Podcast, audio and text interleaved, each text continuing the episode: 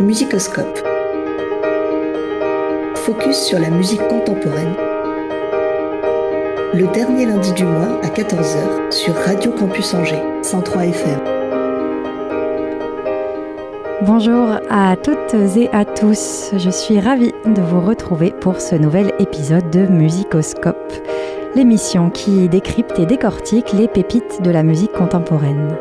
Je suis Camille, votre hôte pour cette heure, et après notre pause du mois de décembre, on repart très fort en ce début d'année avec des sons hauts en couleur et des instruments joués comme jamais vous ne l'aviez entendu auparavant. Aujourd'hui, place à la surprise, et si vous êtes curieux de découvrir l'art de rouler les airs dans une clarinette, de transformer un vibraphone en violon et même de mettre une boîte à outils dans un piano, alors bienvenue dans le monde merveilleux des modes de jeu et des techniques étendues, un vrai cabinet de curiosité à la sauce contemporaine. Dans l'épisode précédent, nous avions parlé de la musique minimaliste américaine et particulièrement de sa veine répétitive. L'un de ses principes était de faire entendre de la musique nouvelle avec des sons connus. Aujourd'hui, on va explorer tout l'inverse et parler de ce qu'on appelle les techniques de jeu étendues et les modes de jeu contemporains qu'on oppose aux techniques de jeu classiques ou conventionnelles. On ne parlera donc aujourd'hui pas d'une période ou d'un compositeur en particulier, mais plutôt de la recherche constante de sons nouveaux et de techniques inédites pour jouer avec des instruments connus. Il s'agit surtout d'enrichir le vocabulaire musical en y ajoutant de nouvelles techniques de jeu et donc une plus grande variété de couleurs instrumentales pour toujours plus de possibilités expressives. Pour découvrir ces différents stratagèmes qui permettent de distordre le son, nous commencerons aujourd'hui par revenir sur les termes de mode de jeu et de technique étendue.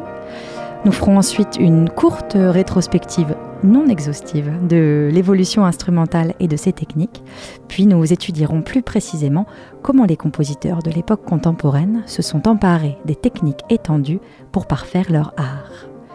Nous nous quitterons, et c'est maintenant presque une habitude, en entremêlant quelques notes et quelques mots.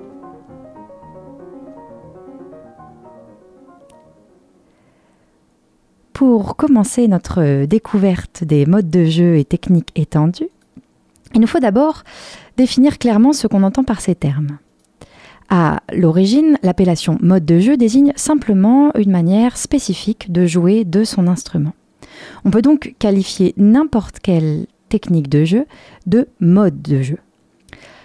Les mots pour désigner ces modes de jeu ou manières de jouer sont très généralement en italien.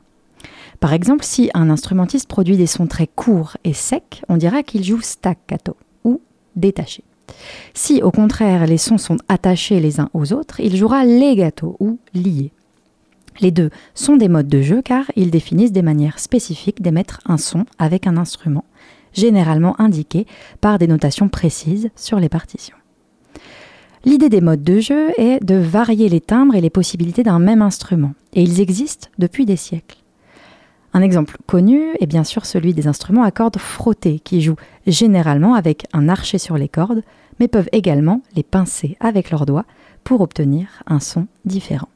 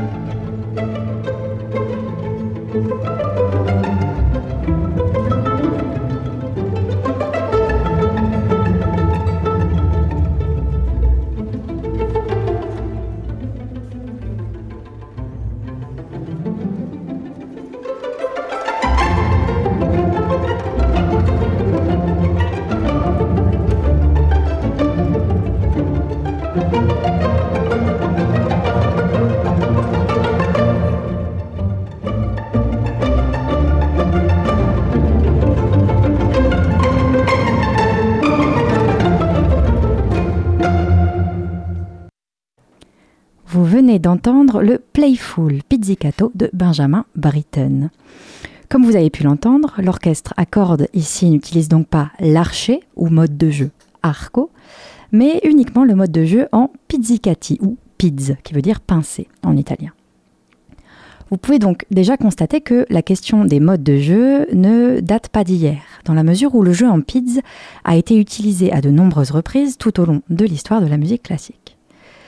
Ce qui va nous intéresser aujourd'hui, ce sont l'utilisation et l'extension de ces modes de jeu, mais surtout l'exploration et l'invention de nouveaux modes par les compositeurs contemporains.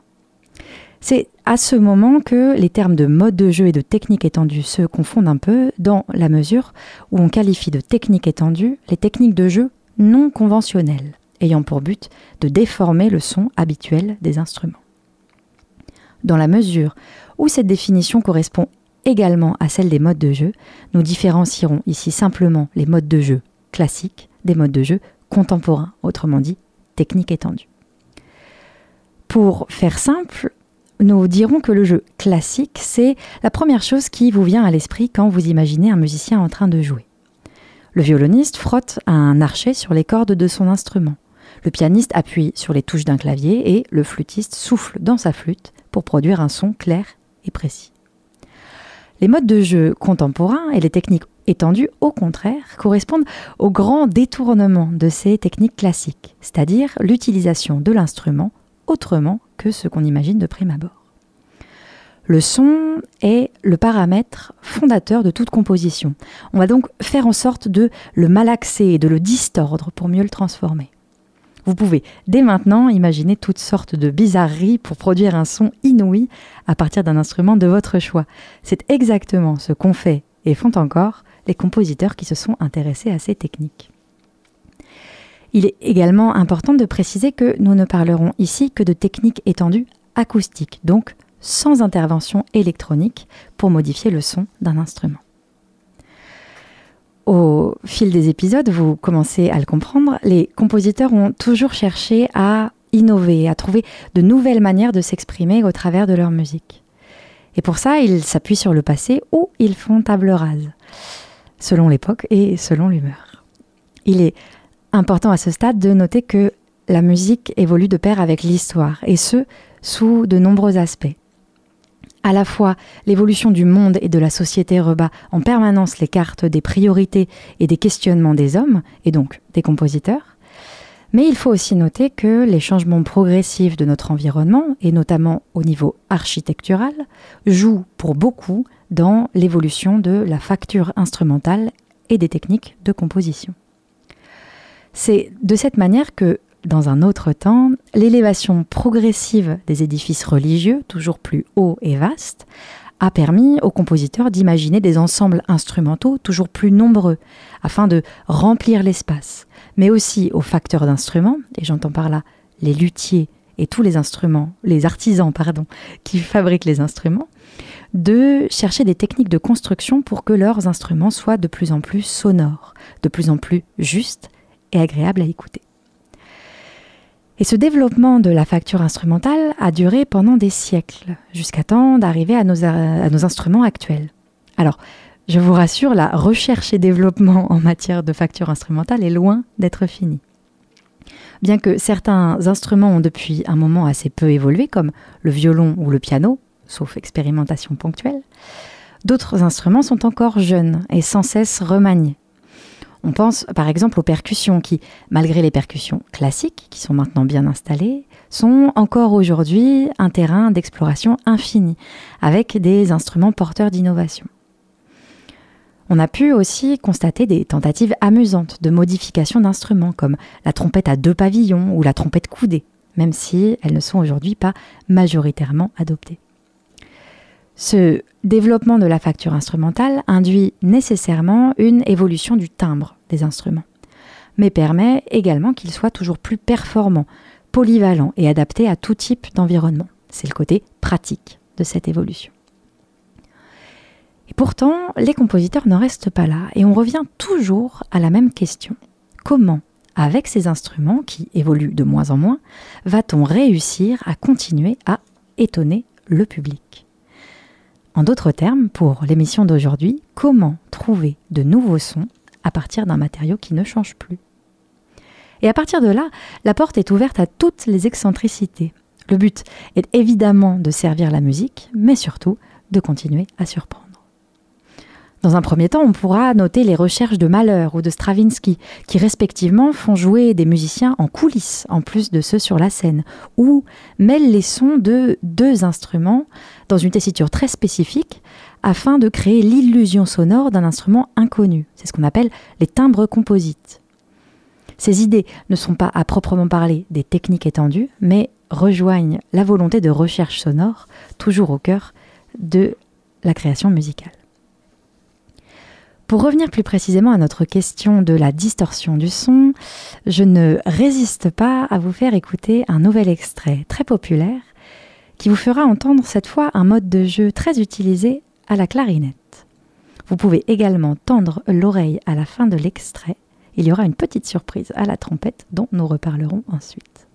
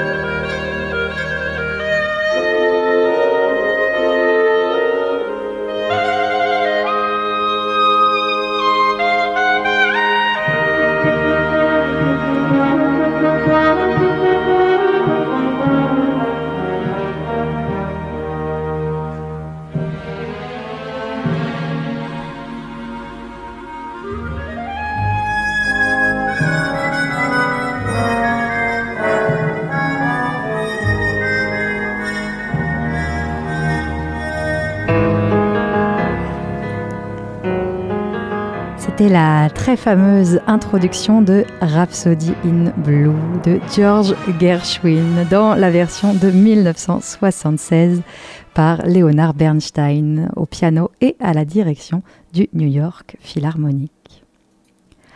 Le solo d'introduction de la clarinette n'a pas pu vous échapper. Vous avez donc perçu un mode de jeu particulièrement expressif ici qu'on appelle le glissando, ou le fait comme son nom l'indique, de glisser très progressivement d'une note à l'autre, plutôt que de les séparer nettement, comme on le chercherait plutôt dans la technique classique. Pour ça, le clarinettiste a plusieurs options qu'il choisit généralement de combiner. Il peut relâcher un peu sa mâchoire inférieure pour distordre le son, le rendre plus ouvert et malléable, mais aussi faire glisser ses doigts sur les trous de sa clarinette plutôt que de les lever un par un, et utiliser certaines techniques d'ouverture de la gorge et de l'intérieur de la bouche. Tout ça combiné nous offre ce fantastique glissando qui fait toujours son effet au début de cette pièce. Les compositeurs s'amusent donc à détourner un peu l'utilisation première des instruments pour en augmenter la palette sonore, avec des modes de jeu classiques comme les pids ou moins conventionnels comme les glissandi. Dans nos deux extraits, c'est la technique du musicien qui permet d'altérer le son. Mais une autre possibilité pour créer de nouveaux sons est d'utiliser des objets dans l'instrument.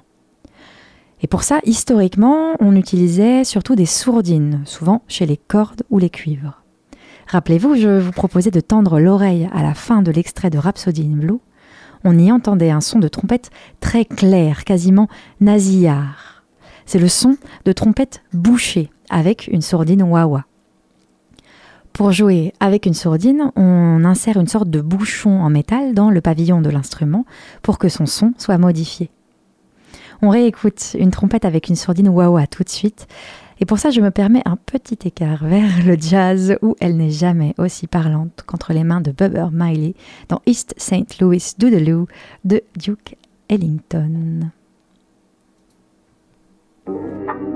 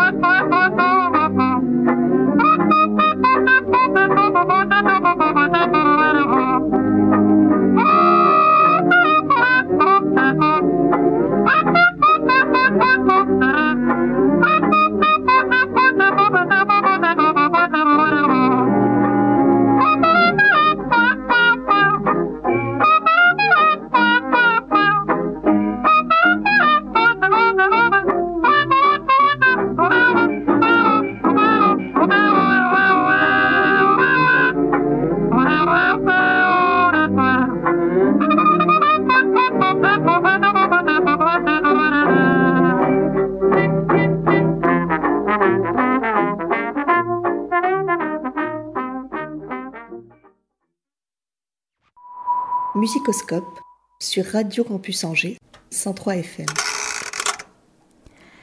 Vous commencez à le saisir, une des choses les plus amusantes dans les techniques étendues et modes de jeu contemporains est de distordre le son, de le rendre unique et surprenant, et d'arpenter des contrées sonores comme jamais auparavant.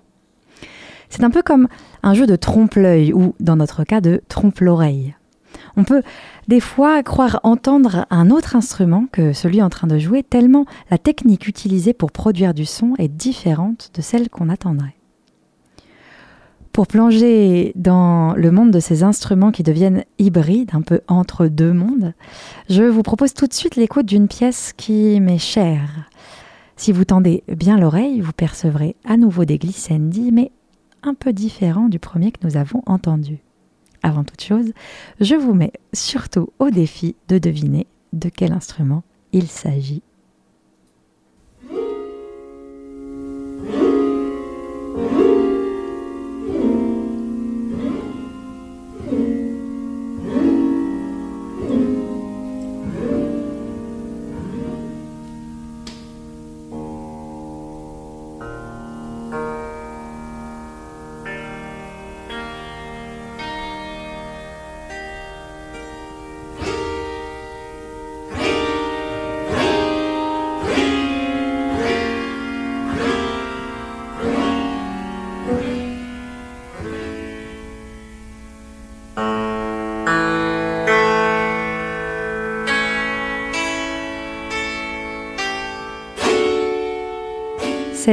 pièce des allures d'autre monde avec des sons sortis de nulle part et de partout à la fois.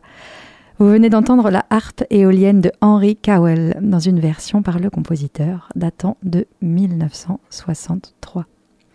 Je ne ferai pas durer le suspense plus longtemps, et vous l'avez peut-être déjà deviné, Cowell joue ici toute sa pièce sur un piano à queue, ou plutôt dans un piano à queue.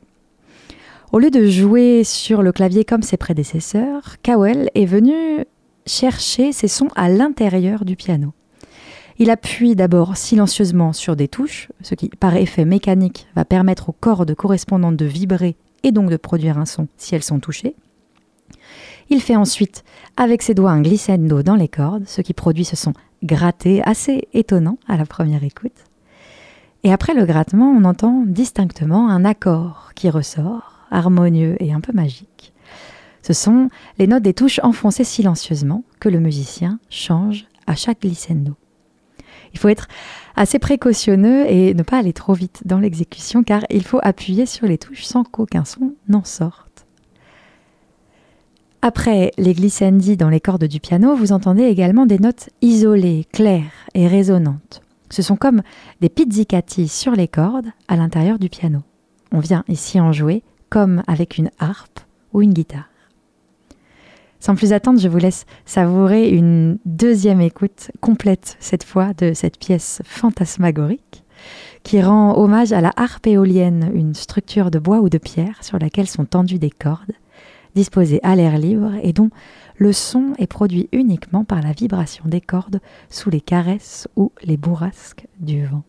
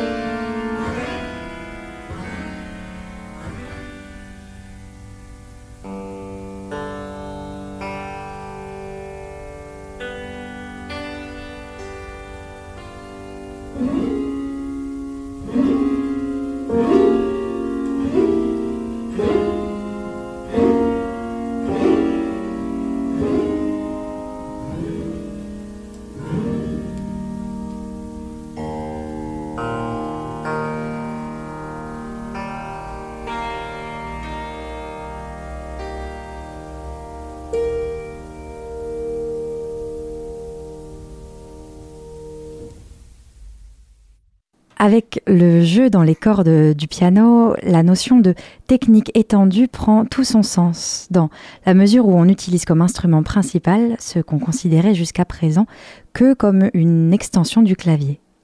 D'ailleurs, aucun son de clavier de piano classique n'est entendu dans la harpe éolienne.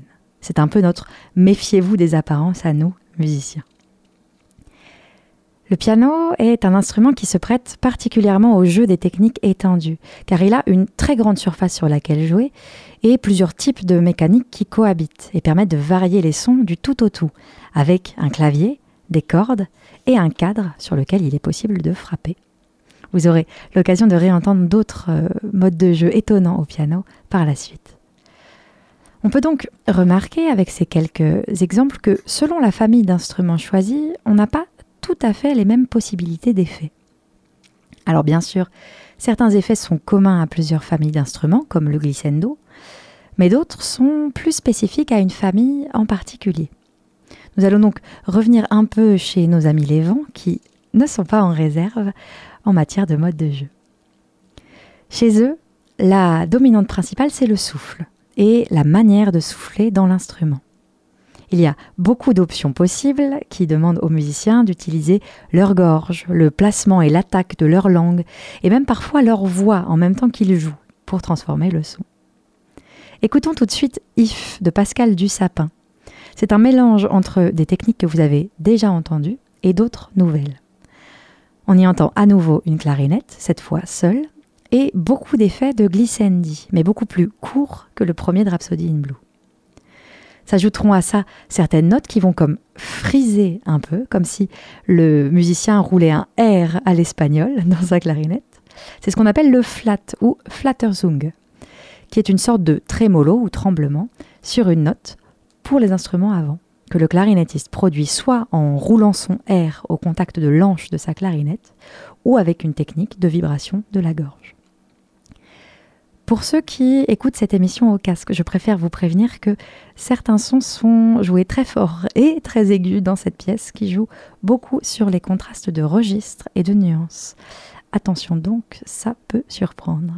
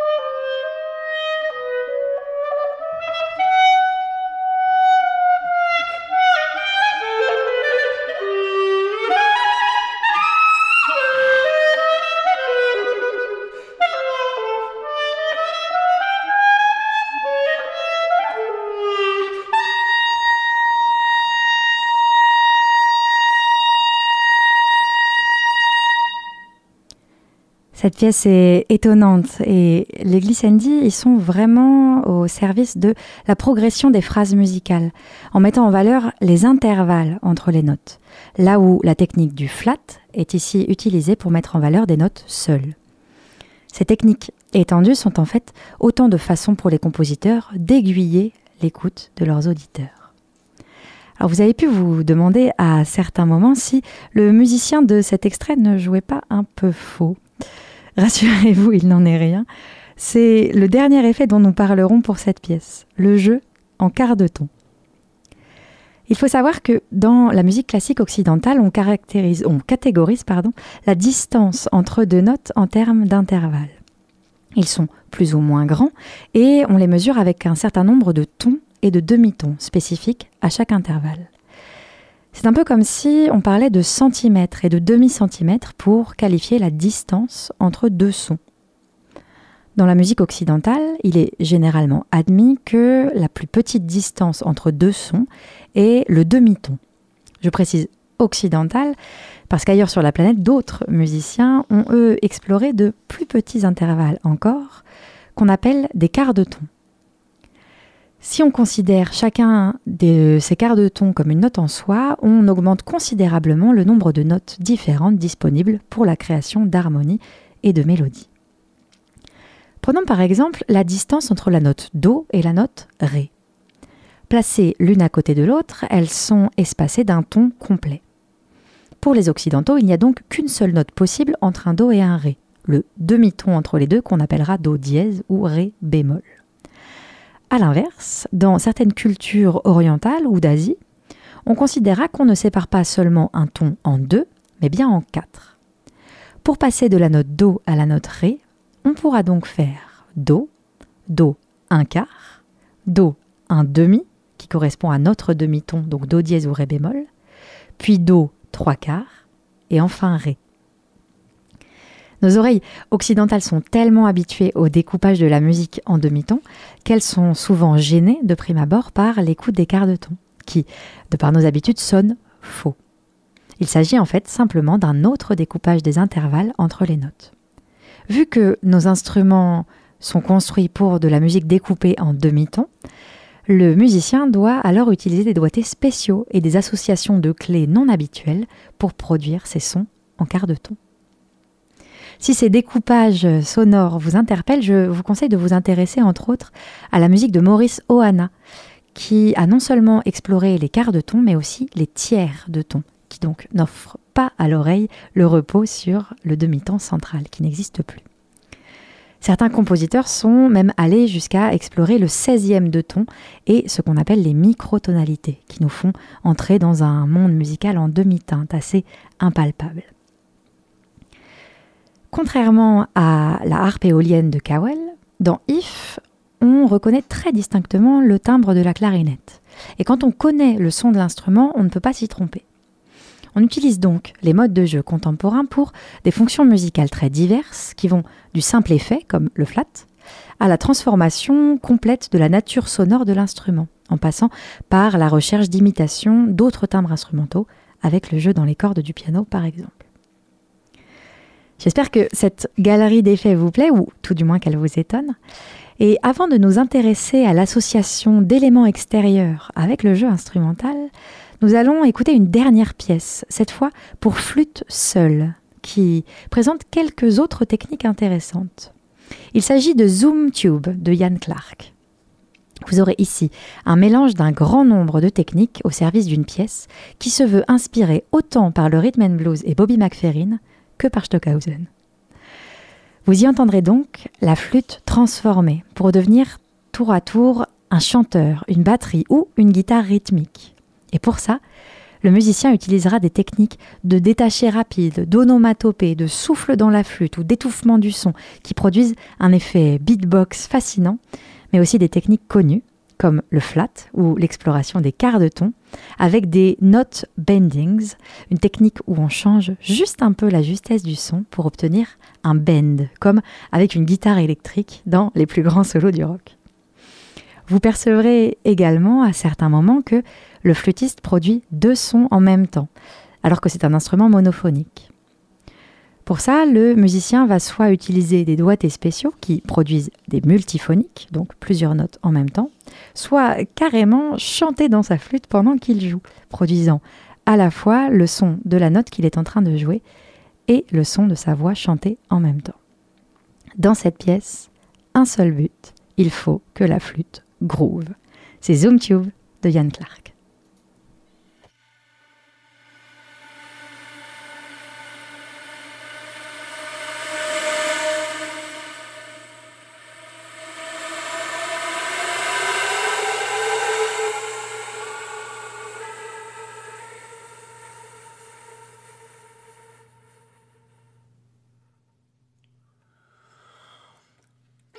Thank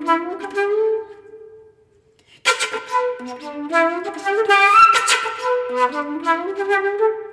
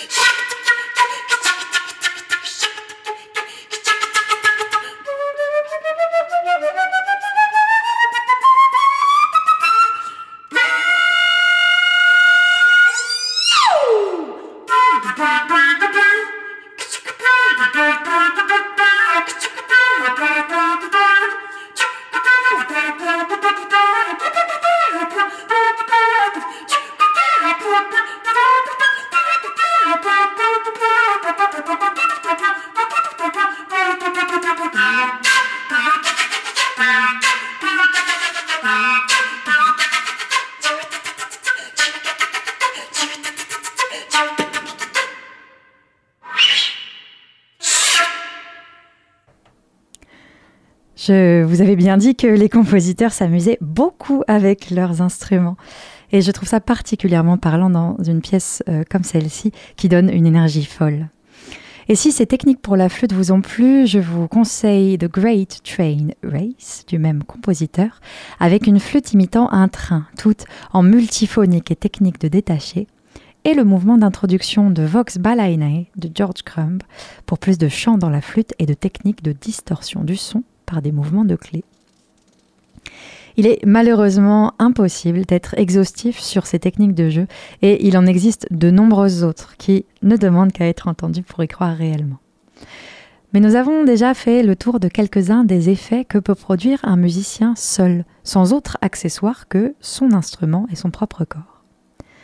On pourrait penser que les modes de jeu contemporains s'arrêtent à ça mais c'est sans compter sur l'ingéniosité des compositeurs, qui ont également ouvert la voie à pléthore d'autres techniques qui, elles, nécessitent une intervention extérieure et généralement l'utilisation d'objets dans ou sur l'instrument. Musicoscope sur Radio Campus Angers 103 FM. L'utilisation des objets dans les instruments est une nouvelle fois un grand terrain de jeu, une exploration des associations entre accessoires, objets du quotidien et instruments de musique. Comme pour les modes de jeu évoqués précédemment, les objets ou interventions extérieures ne seront pas les mêmes en fonction des instruments. Et certains s'y prêtent particulièrement, comme le piano ou les claviers de percussion. Je vous propose, sans plus attendre, de découvrir une option assez populaire auprès des compositeurs. Le jeu sur vibraphone, un clavier de percussion avec des lames de métal sur lesquelles on frappe avec des baguettes, mais joué avec des archets d'instruments à cordes. Mais avant toute chose, un vibraphone joué avec un mode de jeu classique, donc joué avec des baguettes, ça ressemble à ça.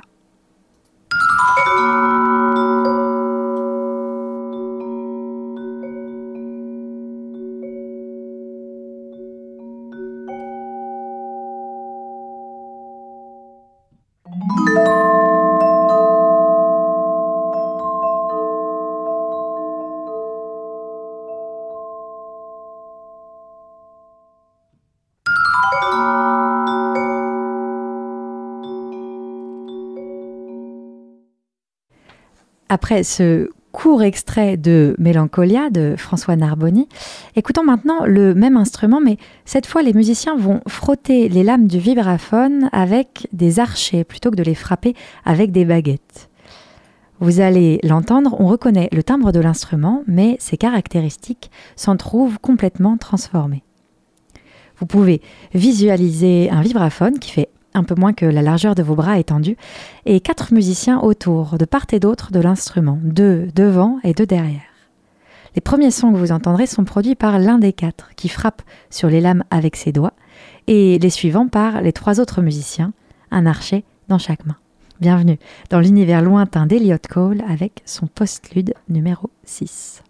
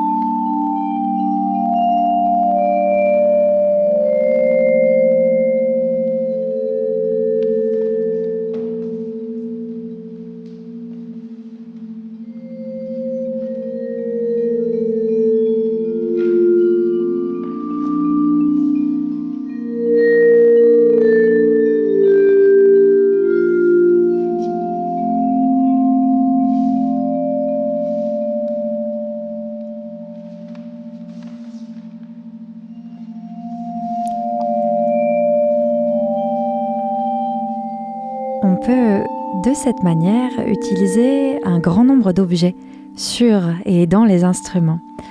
Et la seule limite en matière d'association est celle de votre imagination. Cage, dans ses études boréales pour piano, utilise par exemple des baguettes de percussion pour frapper à l'intérieur du piano et un plectre ou médiator pour en pincer les cordes. Guillaume Connaisson, dans Technoparade, demande au milieu de la pièce au pianiste de placer des feuilles de papier dans les cordes à une certaine hauteur pour que le son grésille quand ces notes sont jouées. On peut aussi utiliser la clé d'accord d'une harpe pour produire des sons qui s'approchent de ceux d'un instrument à percussion. Nous le disions, l'utilisation d'objets se prête surtout à des instruments qui ont une surface importante, mais aussi des instruments qu'on n'a pas besoin de porter, car pour manipuler les objets, on a souvent besoin de nos mains. Il nous faut quand même noter que tous ces effets sont des modes de jeu ponctuels qu'on peut alterner avec d'autres. Dans la pièce d'Eliot Cole, le compositeur aurait pu décider au milieu de la pièce de demander aux musiciens de repasser au mode de jeu avec baguette, par exemple. Mais certains compositeurs se sont par contre intéressés à des altérations du son plus permanentes, et toujours grâce à l'utilisation d'objets. C'est ce qu'on appelle les instruments préparés. On parle de préparation d'un instrument quand on prend le temps avant de jouer la pièce pour insérer des objets et accessoires dessus ou dedans. Ces objets ont généralement une place précise voulue par le compositeur et resteront à cette place pendant toute la pièce. Ce sont des modifications permanentes de certains sons car ils sont associés à un objet fixe, défini et placé à l'avance. Un son vaut mille mots et je vous laisse sans plus attendre découvrir la pièce la plus emblématique de la préparation d'instruments, un extrait des sonates et interludes de John Cage pour piano préparé.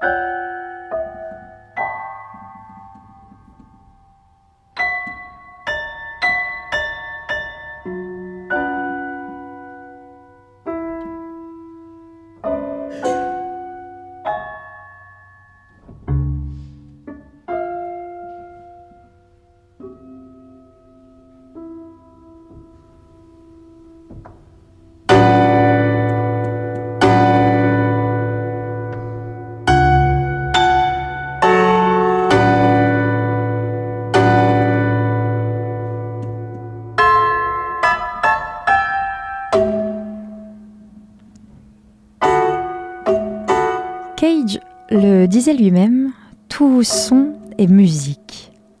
Et je trouve que ces sons-là sont incroyables. Avec quelques vis et des boulons, des morceaux de gomme et de plastique placés stratégiquement et fixés ou coincés entre des cordes spécifiques du piano, on plonge dans un autre monde. On entend non plus un piano mais des cloches médiévales. Des sons de pays lointains comme des gongs, qui ne sont pas sans rappeler les gamelons balinais.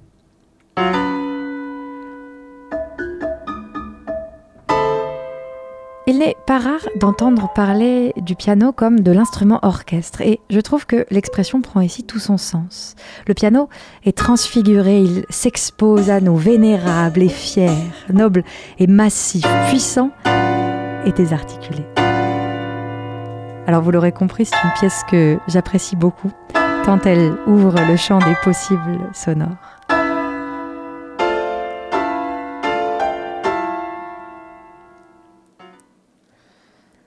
Généralement, la préparation des instruments a quelque chose d'assez ludique, car il faut trouver la bonne vis, la bonne taille de boulon ou la gomme la plus ergonomique, puis chercher le placement exact voulu par le compositeur pour créer le son le plus parlant. La préparation des instruments fait redevenir un enfant qui ne joue plus avec le sable, mais avec les sons. Il y aurait presque un côté un peu transgressif là-dedans. L'instrument n'est pas pensé comme ça à la base et c'est un peu braver l'interdit et le carcan classique que d'aller chercher au-delà de son clavier, tout en prenant évidemment garde à ne pas abîmer l'instrument. Il faut tout de même noter que dans le cas de sonates et interludes, une fois le piano préparé, le musicien ne joue plus que sur son clavier. Il existe évidemment aussi des pièces où on mélange la préparation de l'instrument avec d'autres modes de jeu contemporains, où on mixe le ponctuel et le permanent, le musicien actif à un moment T pour créer le son et la préparation à l'avance. nous allons avoir l'occasion d'en reparler avec notre prochain extrait. Il nous reste donc une dernière aventure à vivre ensemble avant de se quitter.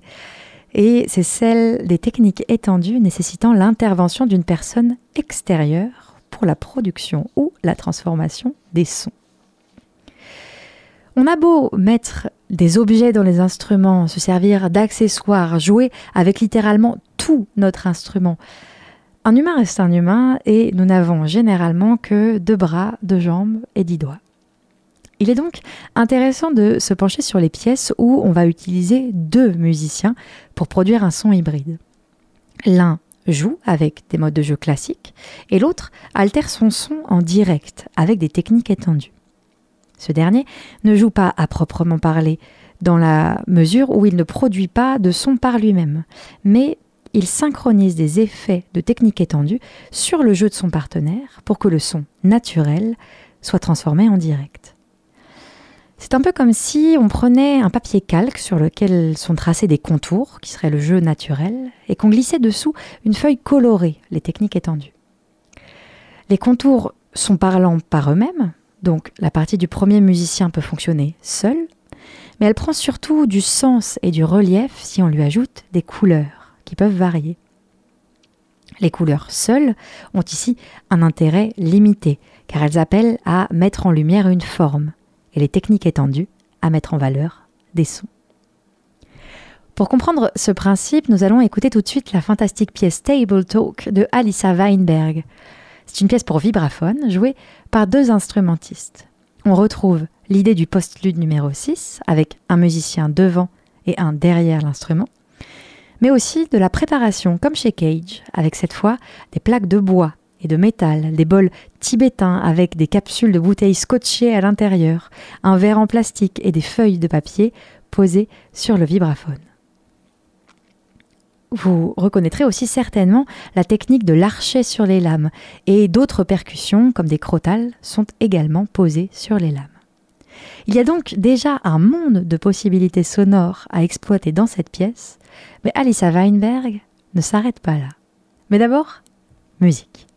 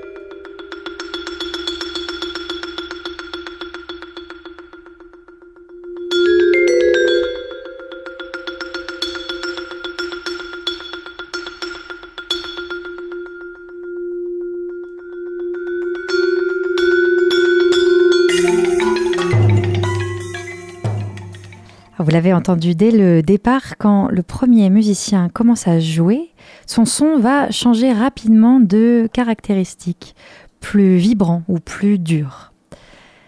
Pourtant, je vous assure qu'il frappe toujours les lames avec les mêmes baguettes. C'est en fait son comparse en face qui vient appuyer sur les lames avec ses doigts pendant que le premier joue pour modifier son son en direct plus les doigts appuient fort sur la lame, plus le son devient sec et dur. Quand il relève les doigts, le son vibre à nouveau. Nous ne pouvons ici en entendre qu'un extrait, mais je vous conseille vivement d'aller écouter cette pièce en entier et si possible avec une vidéo. Vous y retrouverez même nos glissandis préférés, mais cette fois créés par le deuxième musicien pendant que le premier joue. Après cette euh, nouvelle petite merveille pour vibraphone, nous voici déjà quasiment au terme de cet épisode. Si vous êtes familier avec les techniques de notation de partition classique, vous vous demandez peut-être comment sont indiqués tous ces effets. Et il y a à vrai dire autant de notations que de compositeurs. Très généralement, les partitions s'accompagnent d'ailleurs d'une légende comme en cartographie pour décrypter les symboles tout au long de la musique. C'est ensuite aux musiciens d'associer un symbole avec une technique spécifique et d'apprendre à manipuler ce nouvel effet. Certaines scènes de la vie des musiciens ne sont d'ailleurs pas toujours aussi reluisantes que leur image fantasmée le laisse paraître en costume trois pièces devant une salle comble. Il arrive aussi régulièrement qu'ils doivent tester huit pinceaux différents pour trouver lequel aura le son le plus métallique quand il est pressé sur des cordes, ou de les croiser dans un magasin de bricolage pour trouver quelle planche de bois sonnera de la manière la plus expressive au fil d'une pièce, et pour ça frapper dessus. Les pianistes doivent aussi créer des systèmes de repères dans les cordes avec du scotch, de la craie, des stylos de cinéma pour savoir appuyer exactement, et se faire de la corne sur le bout des doigts car ils sont moins habitués que leurs collègues harpistes ou contrebassistes à pincer les cordes. Pour finir, je me dois de préciser que beaucoup d'expérimentations sonores ont également été faites autour de la spatialisation du son. On peut étendre l'idée du mode de jeu au placement du son dans l'espace et à la dimension scénique adoptée par le musicien. On lui demande toujours plus d'implication. Nous avons évoqué l'utilisation de sa voix, mais on lui demande aussi régulièrement un jeu scénique en plus de son jeu instrumental. Alors par souci radiophonique, il est difficile de vous en faire entendre car c'est de la musique qui se voit et idéalement en direct. Je vous conseille tout de même la pièce In Freundschaft de Stockhausen, écrite en 1977, où vous verrez un saxophoniste placer les sons dans l'espace dans une chorégraphie précise. Les techniques étendues, c'est donc l'art de se renouveler, de remettre en question ce qu'on sait de comment jouer d'un instrument, auditeur comme musicien. Vous le savez maintenant, je crois profondément que nous pouvons apprendre beaucoup des musiques contemporaines. Et les modes de jeu contemporains invitent à s'émerveiller devant le nouveau, à rester curieux devant l'inconnu, à plonger dans ce qu'on ne connaît pas et passer la première surprise à ouvrir le champ de ce qu'on croyait possible. À chaque nouvelle pièce, chaque nouveau son, chaque nouvelle exploration, on se rend compte que le monde dans lequel on vit est plus vaste, plus surprenant et à vrai dire plus amusant que celui qu'on pensait au départ. J'espère que les nombreux modes de jeu que nous avons écoutés aujourd'hui vous auront donné le goût de l'exploration sonore, ou au moins la curiosité de vous demander comment on produit un son inouï. Pour terminer cet épisode, je ne peux que vous souhaiter de rester des enfants devant tous les nouveaux sons qui viendront à vos oreilles et à rire et vous amuser à les déchiffrer, les décrypter et à les laisser vous étonner pour mieux vous embarquer. Je vous remercie infiniment d'avoir écouté cet épisode de Musicoscope. Vous pouvez le retrouver ainsi que les précédents sur toutes les plateformes de podcast et sur le site de Radio Campus Angers. Vous pouvez évidemment m'y laisser un commentaire avec vos impressions et suggestions sur cet épisode. Je serai ravie de vous lire et d'échanger avec vous. Je tiens aussi à remercier tous les musiciens qui m'ont conseillé pour la discographie de cet épisode. Émilie, Nicolas, Timothée et Paul, votre aide m'a été très précieuse. Merci également à Marie et Cécile pour l'aiguillage littéraire et à Étienne pour la technique.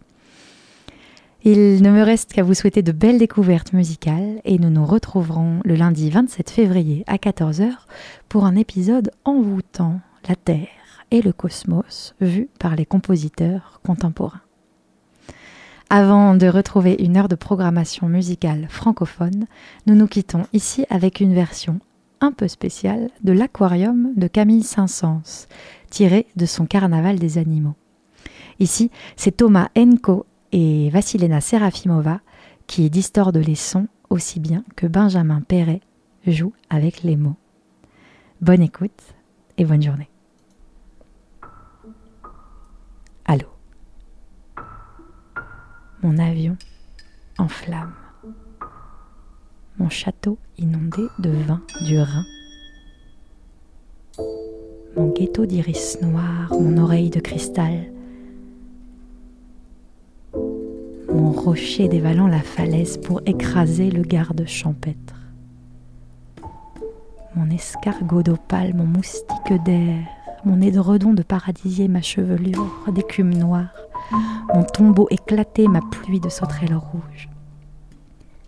Mon île volante, mon raisin de turquoise, ma collision d'auto folle et prudente, ma plate-bande sauvage, mon pistil de pissenlit projeté dans mon œil, mon oignon de tulipe dans le cerveau.